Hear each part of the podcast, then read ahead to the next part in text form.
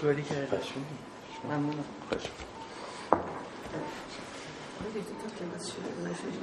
حتما حتما. خب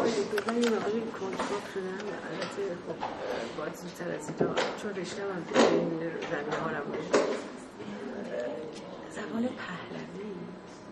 از این ما چه چند زبان داشتیم که تاریخ و از چه زمانی تا چه زمانی مثلا زمان حقامنشیان چی داشتیم زمان اشکانی یه چیزایی در این حد. این ببخشید دوست ما سوال کرد. حالا تا ساعت سه پنج دقیقه دیگه هم اگر دوستان سوالی باز داشتن. در مورد زبانهای ایرانی سوال کردن ببینید معمولا به صلاح زبانهای ایرانی رو به سه دوره تقسیم می‌کنن. یک دوره باستان دوره میانه دوره نو. دوره باستان از در واقع گذشته های دور یعنی شاید به صلاح ما نتونیم زمان عوستا رو تعیین کنیم. ولی زم نه مهم نیست بهتره باش. خواهش حدود هزار تا هزار دویست پیش از میلاد سلام. حدود هزار تا هزار دویست پیش از میلاد برای دوره اوستا قائل هستن. خب این زبان ها رو گفتم به سه دوره تقسیم می‌کنن. این دوره باستانه که معمولا تا زمان اسکندر حدود 330 قرن چهارم پیش از میلاد. 330 پیش از میلاد. در این دوره ما اون زبان هایی که برای ما باقی مونده مهمترینش دو تا زبانه. یکی اوستاییه یکی فارسی باستان. اوستایی که ما می‌دونیم خب کتاب اوستا با آن نوشته شده. خب بخش هایی از این کتاب اوستا امروز برای ما باقی مونده و کهنترینشون گاسا هاست یا گات ها و فارسی باستان هم می‌دونیم. زبان هخامنشیانه که الان وقتی تخت جمشید تشریف می‌بره یا جای دیگه تو در کرماشا تشریف می‌بری این خط میخی نوشته میشه این فارسی باستانه. پس ما دو تا زبان که خب اون خط اوستاییه این خط میخیه فارسی باستان. بعد می‌رسیم به 330 پیش از میلاد تا فتح ایران به دست عرب ها خب حدود قرن هفتم میلادی. پس 330 تا هفتم میلادی میگیم دوره میانی زبان های ایرانی. خب این بر اساس تحولاتی که این زبان ها اتفاق افتاده. شاید مثلا من یه مثال بزنم. مثلا فرض کنیم پیدا امروزه میگیم. خب توی اوستاییش هست پیتی یا کرد خب بعد این میشه دوره باستان. بعد دوره میانه میشه پیداگ.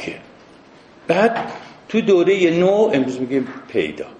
ببینید این بر اساس همین تحولات در واقع این زبانهای ایرانی میان این سه دوره رو تقسیم می‌کنن.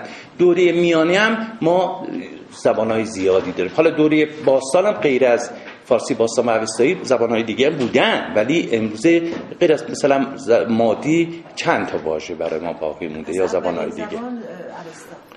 اوستایی. کهن‌ترین زبانی که امروز باقی مونده ها. باقی مونده اوستایی.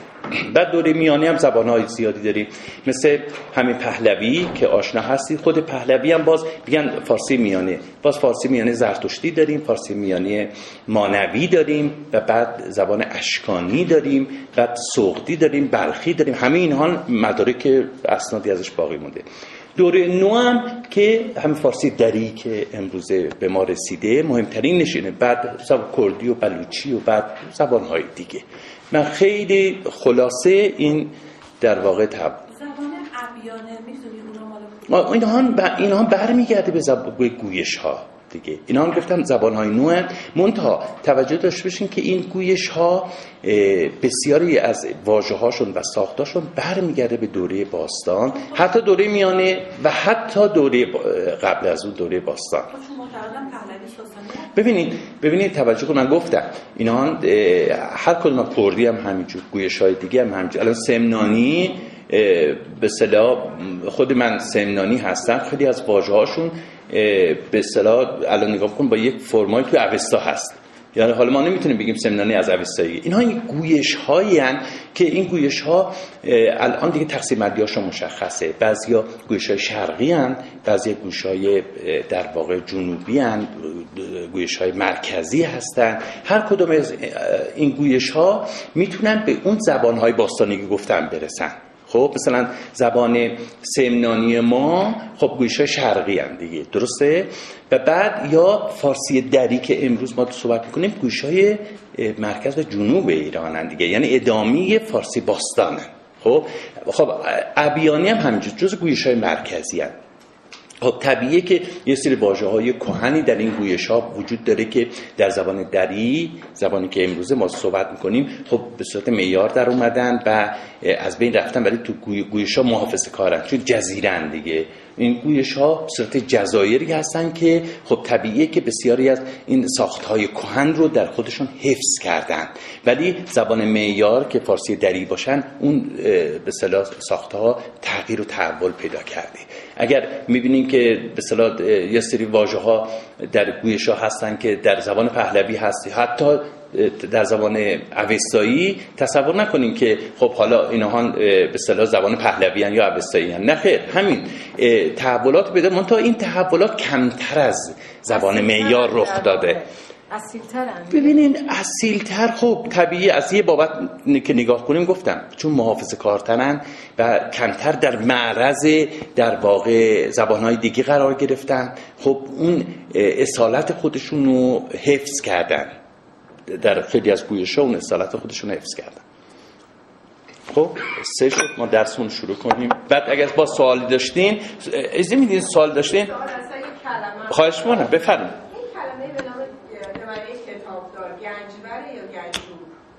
گنجور گنجور؟ بله.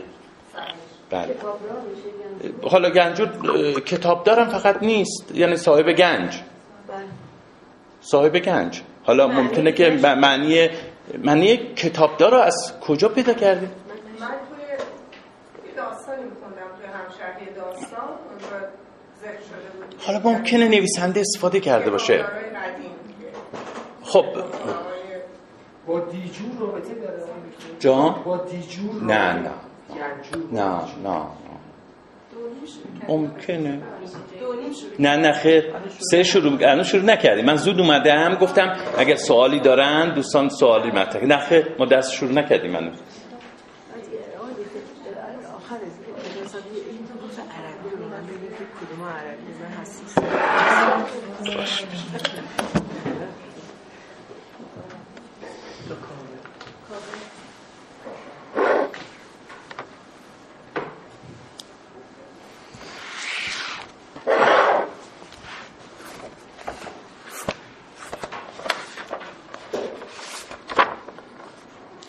گفتار در داستان کابه آهنگر با زحاک تازی. درسته؟ تا اینجا خونده بودین دیگه. خب چنان بود که زحاک را روز و شب به نام فریدون گشادی دو لب.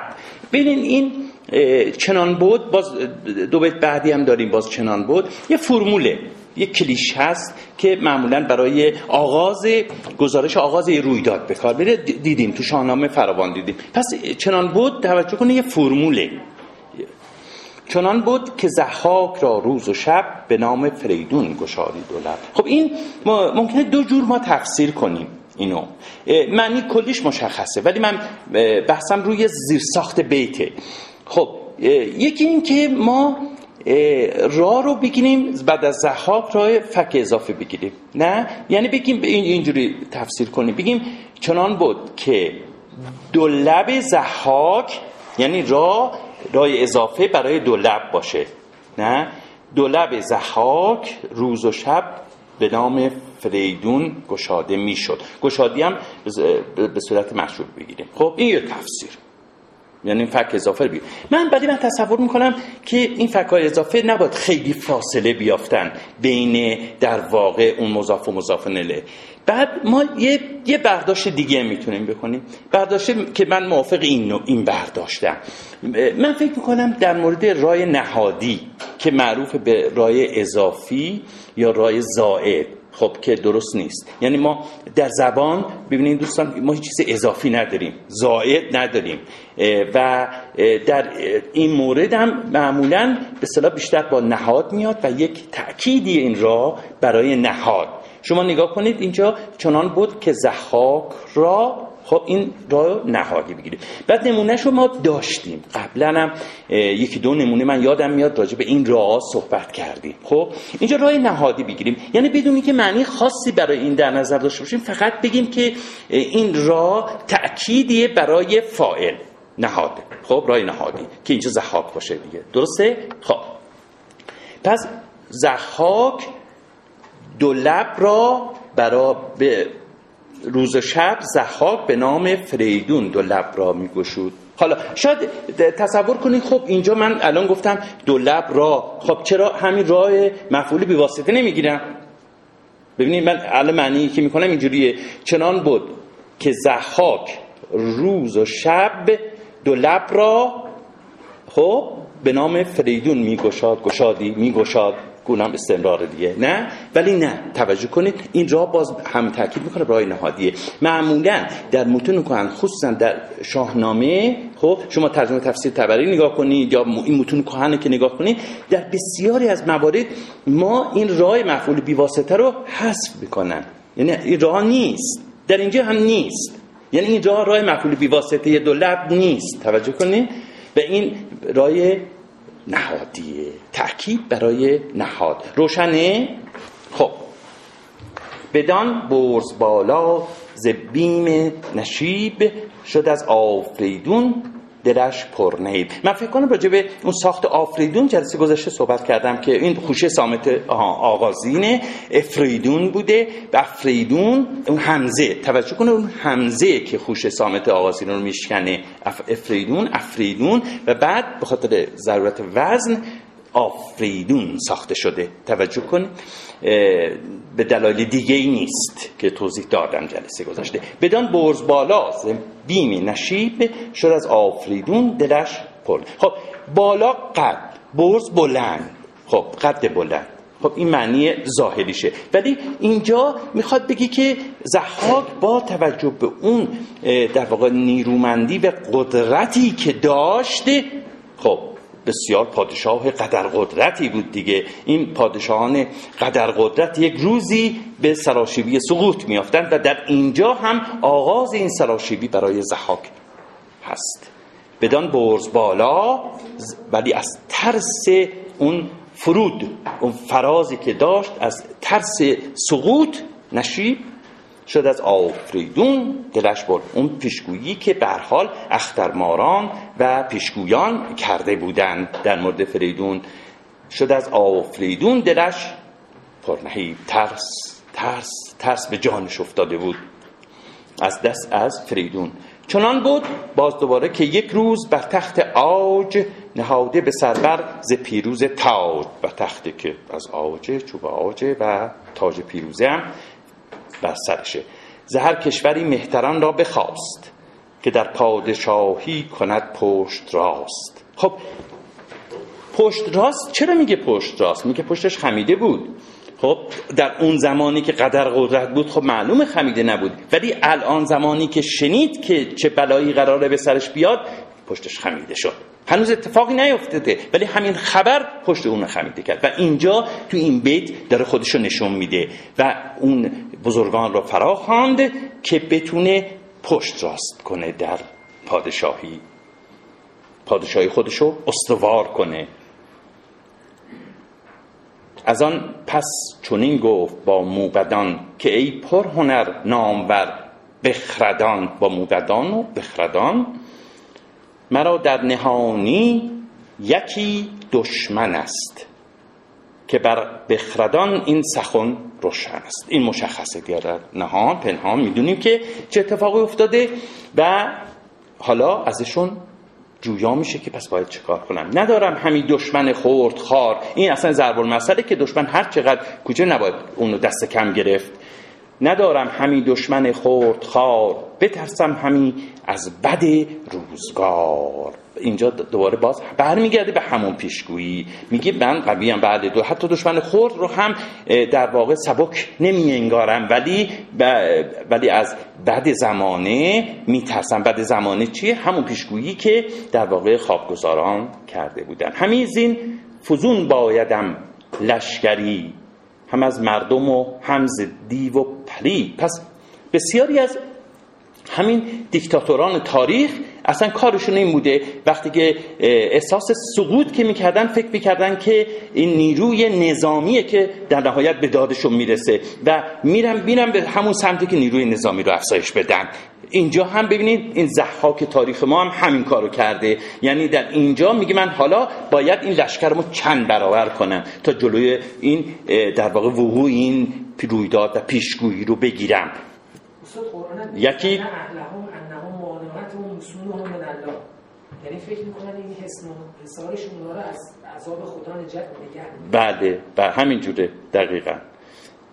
یکی لشکری خواهم انگیختن ابا دیو مردم برامیختن پس لشکری از این گرد میآورم.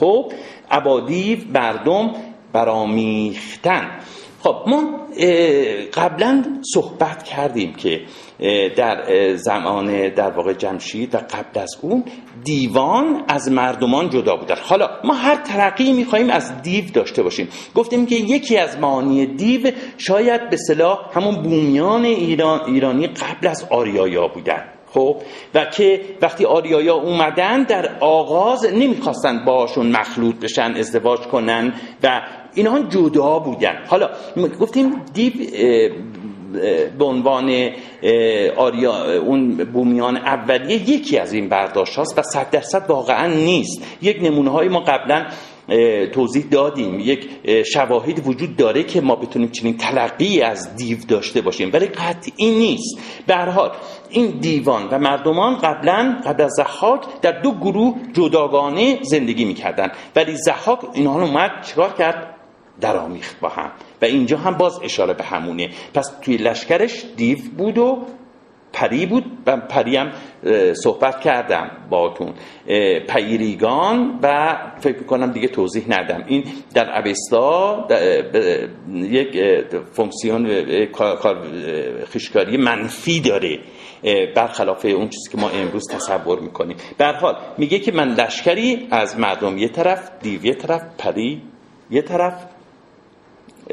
فراهم می‌کنم. یک یکی لشکری خواهم انگیختن ابادیو مرد ابادیو مردم برامیختن بباید بدین بود همداستان که من ناشکیدم بدین داستان. این رویداد داستان اون اتفاق اون پیشگویی اون چیزی که در واقع ازش ترسیده زحاک که میگه من صبر ندارم در مقابل این شکیبایی ندارم ناشکیبم در مقابل این رویدادی که برام اتفاق افتاده.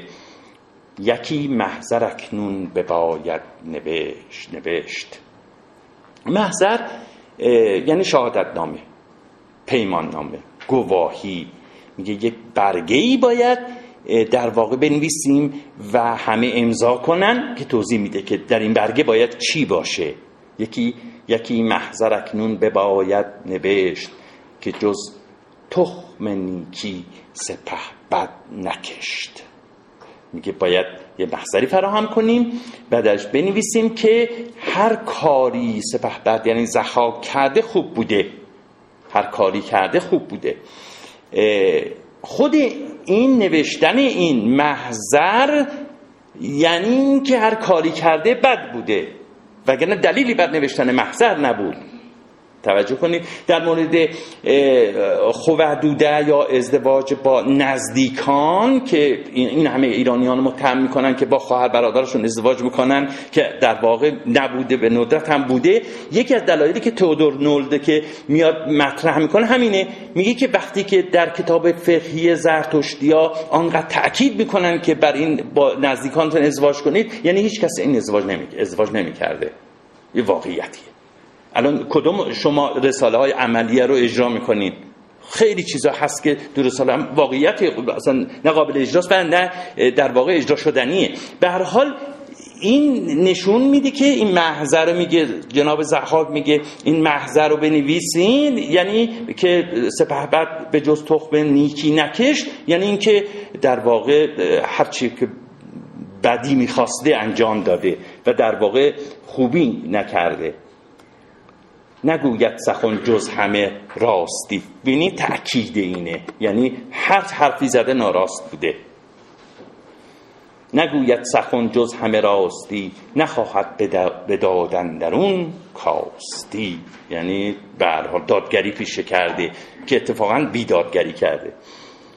زبیم سپهبد همه راستان ببین اینجا فروسی وقتی میاره راستان یه نکته رو می‌خواد بگه. میگه اینجوری نبوده که هر کس که طرفدار او بوده پای این شهادت نامه رو پای این محضر رو امضا کردن. حتی آدمای درست هم آدمای راست و درست هم پای این در واقع شهادت نامه محضر امضا کردن. خب بعد میگه به خاطرش چی؟ در طول تاریخ ما می‌بینیم. بسیاری از آدمان راست و درست هم بودن که برحال این بیدادگری پادشاهان رو تایید کردند. اینجا هم باز یکی نمونه دیگه شد. میگه راستان هم حتی از بیم ترسه دیگه. بیم ترسه. زحاک چیکار کردن؟ اومدن محضر رو امضا کردن. بدان محضر ز بیم سپه بد همه راستان بدان کار گشتند هم داستان حتی راستان هم پای این نامه امضا کردن بدان محضر اجده ها ناگزیر گواهی نوشتند برنا و پیر. جوان و پیر پای این شهادتنامه رو امضا کردند. اینجا اجده ها بازمانده همون نام اوستایی گفتم یه بار فکر می‌کنم بازماندی نام اوستایی زحاکه که در اوستا گفتیم چیه؟ اجی دهاکه. خب اجدها اجدها که اینجا میاره بازماندی اون نام اوستایی زحاکه همانگه یکا یک خب محضر رو نوشتم. ببینید اصلا این قسمت رو که نگاه کنید بسیاری از بخش شاهنامه مثل یک فیلم واقعا تصویر پردازی های از یه نابغه مثل فردوسی فقط برمیاد. شما نگاه کنید اینجا اصلا تصویرها چقدر زنده است و اینجا خب محضر رو امضا کردن. حالا ببینید چه اتفاقی میفته همانگه محضر رو امضا کردن راستان برنا و پیر مجبور شدن یعنی مجبورشون کردن. که این امضا کنه بعد یک باره همانگه یکا یک که درگاه شاه برآمد خروشیدن دادخواه. یکا یک یعنی اینجا بلا انقطاع پشت سر هم. خب یه باره صدایی که قطع نمی‌شد. صدای دادخواهی یک نفر که اصلا قطع نمی‌شد پشت سرم ادامه داشت. همانگه یکا یک ز درگاه شاه برآمد خروشیدن دادخواه. ستم دیده را پیش او خواندند. خب اومدن. ببینید معمولا در این موارد این ستم دیده ها این دادخواهی می‌کردن که موقعیت مناسبی فراهم بشه. در اینجا چه موقعیت مناسبی فراهم میشه؟ این که در ظاهر هم شده یک دیکتاتور میاد که نظر مردم رو جلب کنه و اون ستم دیده از همون فرصت استفاده می‌کنه. در اینجا خب کاملا هم از شاهنامه پیداست که این در ظاهر به خاطر این به خاطر ترسش زحاک اومده چیکار کرده؟ اون مردم جمع کرده و پای محضر استفاده تا امضا کنن. خب بعد در اینجا میاد اون ستم دیده از این فرصت وگرنه در غیر این مواقع اصلا ستم دیده رو کسی دادخواه دادخواهی نمی‌کرد. کسی اصلا بهش توجهی نمی‌کرد. آن می‌گرفتن گوشه زندان و این اومده در چنین موقعیتی این ستم دیده استفاده کرده و اومده به دربار تا حرف خودشو بزنه. ستم دیده را پیش او خواندند برای نامدارانش بنشاندند. خب این دیگه ادابازی معمولا مصبدین تاریخ دیگه. یعنی اون ستم دیده. در چنین موقعیتی توجه کنید در این موقعیتی نمی‌تونست خلاف این عمل کنه. میگه که همه از دست من راضی و جز دادگری زحاک اصلا کاری نکرده. و بعد خب یه ستم دیده که بیاد خب اونو به زندان بیافته خب مردم چی میگن؟ پس بنابراین این باز ادای جناب زحاک میاد پیش نامداران مینشاند این جناب ستم دیده رو. بدو گفت مهتر به روی جم که برگوی تا از که دیدی ستم؟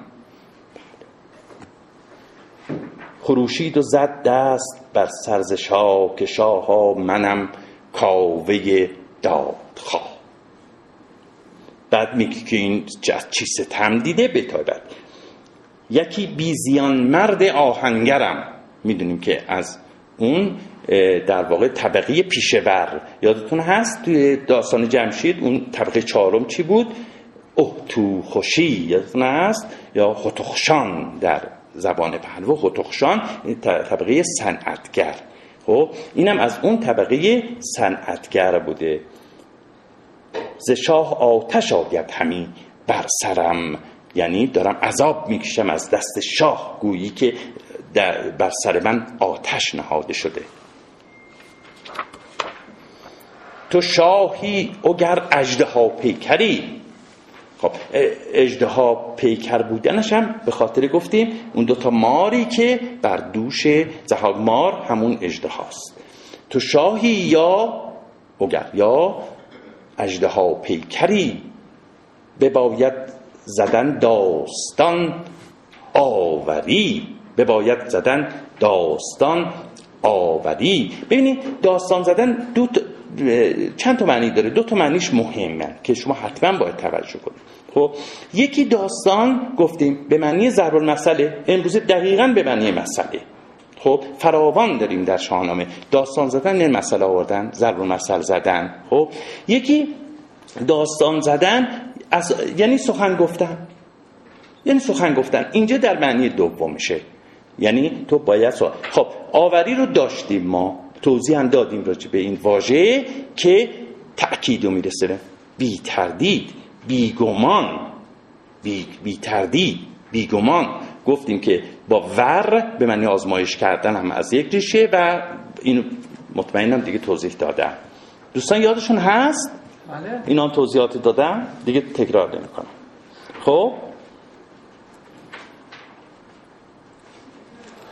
اگر هفت کشور به شاهی تو راست چرا رنج و سختی همه بهر ماست؟ و گفتیم در اون زمان در واقع هفت کشور یعنی بخش های مختلف جهان یه نفر اداره می‌کرده. یعنی زحاک گفتیم که چی؟ پادشاه تا زمان فریدون پادشاهانی که نام می‌برن بر کل جهان حکومت می‌کنن. هفت کشور یعنی کل جهان روز جناب زحاک فرمانروایی می‌کرده. اگر هفت کشور به شاهی تو راست چرا رنج و سختی همه بهر ما شماریت باید شماریت با من بباید گرفت بدان تا جهان ماندن در شگفت. خب اینجا شمارید به معنی حساب کردنه داوری کردن. خب ما در خود شاهنامه هم داریم شمار یا روز شمار یعنی قیامت. یعنی روز حساب رسی دیگه روز شمار یعنی حساب. این شمار هم دقیقا اینجا. میگه باید حساب پس بدی. شمارید با من بباید گرفت. باید حساب پس بدی که چرا این کار رو کردی؟ اون شم... گفتم شمار که به معنی قیامت هم هست در همین معنیه. حساب رسی روزی که خوبی ها و بدی رو و بدی ها رو وزن می‌کنن و با هم میسنجن. اینجا هم همینجور داره میگه که باید حساب پس بدی. بدان تا جهان ماندن در شگفت مگر کس شمار تا آید پدید. که نوبت زگیتی به من چون رسید. با این حساب کتاب باید روشن بشه که چرا بچه من پسر من باید کشته بشه و مغزش خوراک ماران تو کنه. اینجا میگه چرا من؟ چرا نه بقیه؟ و چرا این ستم بر من شده؟ مگر کس شما این حساب رسید تو آید پدید که نوبت زگیتی به من چون رسید که مارانت را حالا میاد دلیل این, شو این حرفشو میاره که مارانت را مغز فرزند من همی داد باید زهر انجمن ببینید اینجا یه مقداری ابهامی هست زهر انجمن. همی داد باید زهر انجمن. می‌خواد بگه که که این مغز جوانهایی که قراره به ماران تو داده بشه چرا از میان انجمن فرزند من؟ چرا باید فرزند من بیاد کشته بشه و مغزش خوراک ماران تو باشه؟ بشه. متوجه شدین؟ حمیدا بین این همه آدم چرا من؟ بین این همه آدم چرا من؟ چرا فرزند من؟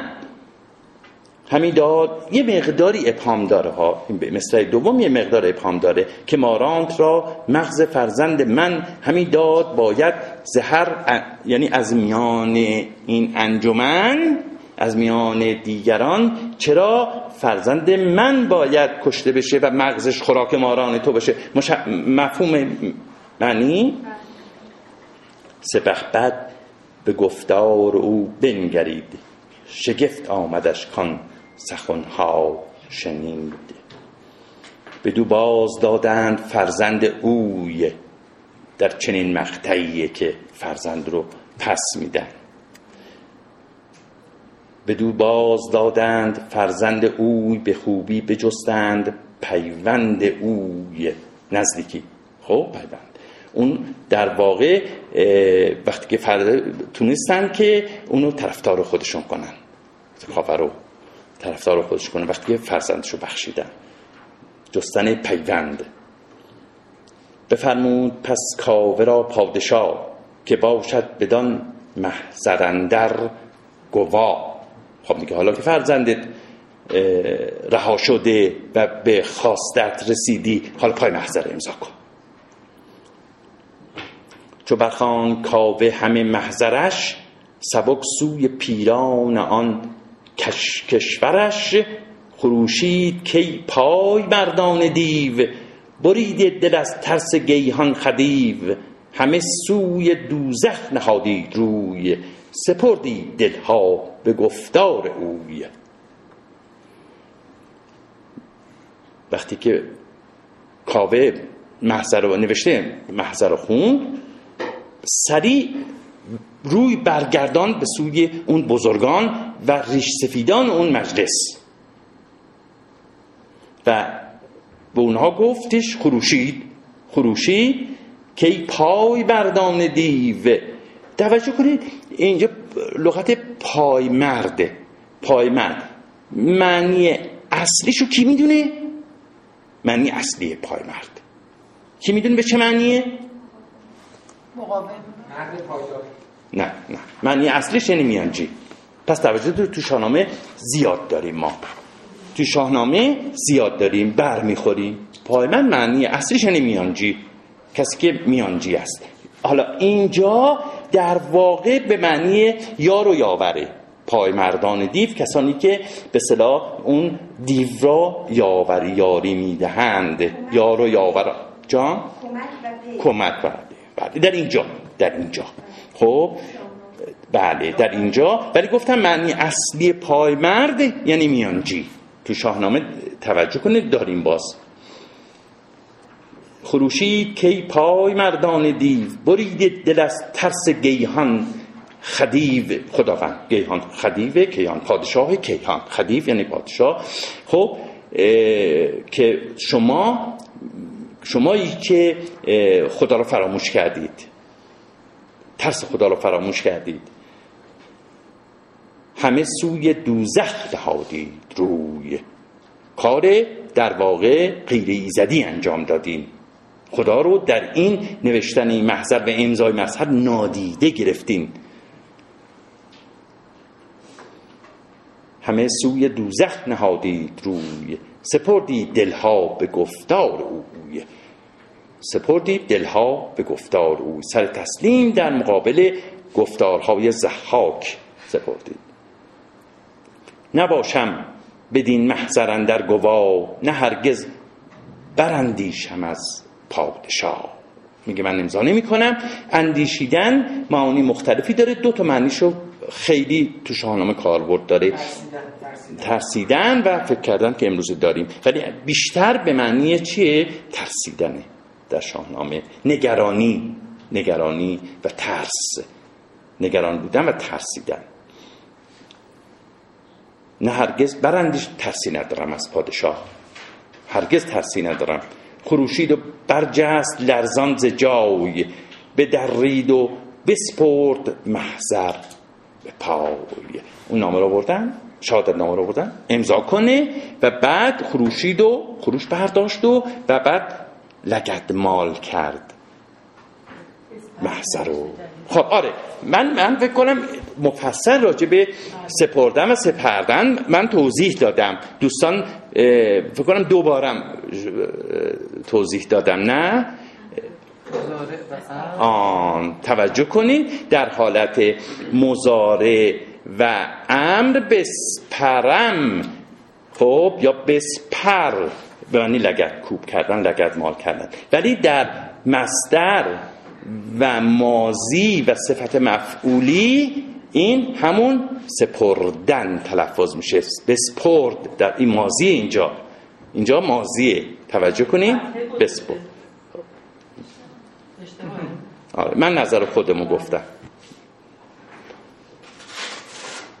بسپو بدرید و بسپرد. محضر سپردن. در اینجا به معنی چیه؟ به معنی لگد مال کردن و لگد, لگد کوب کردن خب انداخت زیر پاش و پاشو گرفت روشو له کرد اون شهادت نامه رو. به درید و بسپرد محضر به پای.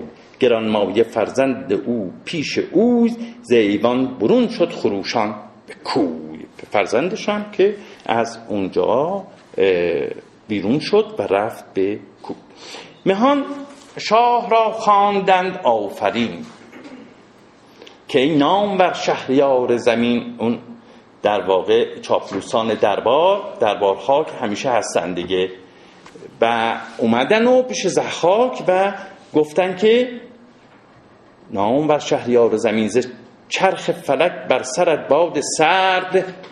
نیارد گذشتن به روز نبرد. میگه باد سردی بر تو بلند یعنی بی شکست باشی شکست نخوری. و از گزند روزگار مسون بمانی. باد سرد بر سرت از چرخ فلک. یعنی سرنوشت خجسته باد فرخنده باد. نه؟ یعنی اون چیزی که فلک مقدر کرده همه نیکی باد فرخنده باد. ز چرخ فلک بر سرت باد سرد نیارد گذشتن به روز نبرد. هیچ گزندی فلک به تو نرساند. چرا پیش تو کاوه خامگوی به سان همالان کند سرخ روی؟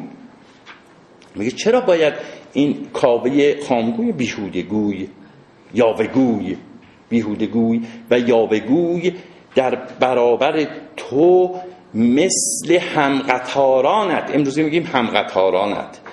با تو روش سرخ کنه یعنی غضب کنه. غضب وقتی که شخص غضب می‌کنه خشم می‌گیره صورتش سرخ میشه دیگه. بعد میگه که در واقع اون در بنده توه کاوه بنده توه چرا باید مثل همقطار تو و همسان تو هم رتبه تو در مقابل تو قرار بگیره و این گونه به تو دشنام بده. بس معنی همالان رو متوجه شدیم. به سان همالان کند سرخ روی. همین محضر ما به پیمان به پیمان تو بدرد بپیچد ز فرمان تو. میگه که کاوه را چه رسیده است که محضر پاره کنه و از فرمان تو سرپیچی؟ که یه نامبر پاسخ آورد زود. که از من شگفتی بباید. شنود. که از من من شگفتی. که چون کاوه آمد ز درگه پدید دو گوش من آواز او را شنید. میان من و او ز ایوان درست یکی کوه گفتی از آهن برست. تصویر رو نگاه کنید ببینید زحاک چه پاسخی میده. بعد میگه که وقتی که زمانه که فرا برسه زمانه که فرا برسه دیگه هیچ چیزی تأثیر, تأثیر خودشو نخواهد داشت. نه اون قدر قدرتی زحاک و دیگران و اینجا تصویر به لحاظ روانشناسی بسیار مهمه. میگه که وقتی که کاوه به درگاه اومد اون حرفایی که به من زد من احساس کردم یک کوهی از آهن بین من و زحاک برخواسته. کوهی از آهن برخواسته. و به خاطر همین نتونسته هیچ پاسخی به کاوه بده. به لحاظ روانشناسی توجه کنید چه تصویری می میگه؟ مثل کوهی از آهن جلوی من سبز شده این جناب کاوه. و من هیچ پاسخی نداشتم به او بودم. میان من و اوز ایوان درست یکی کوه گفتی ز آهن برست. همیدون چونو زد به سر بر دو دست شگفتی مرا در دل آمد شکست. این شکست از ناحیه گفتیم کجاست؟ چرخه. زمانه است. روزگاره. میگه امروزه میگیم حری دلم ریخت پایین. نه؟ حری دلم ریخت. شگفتی مرا در دل آمد در دل من شکست آمد. احساس کردم که زمان شکست من فرا رسیده است همچنان که او به سر زد همیدون همچنان که او بر سرش زد در دل من شکست پدید آمد. Hamidou.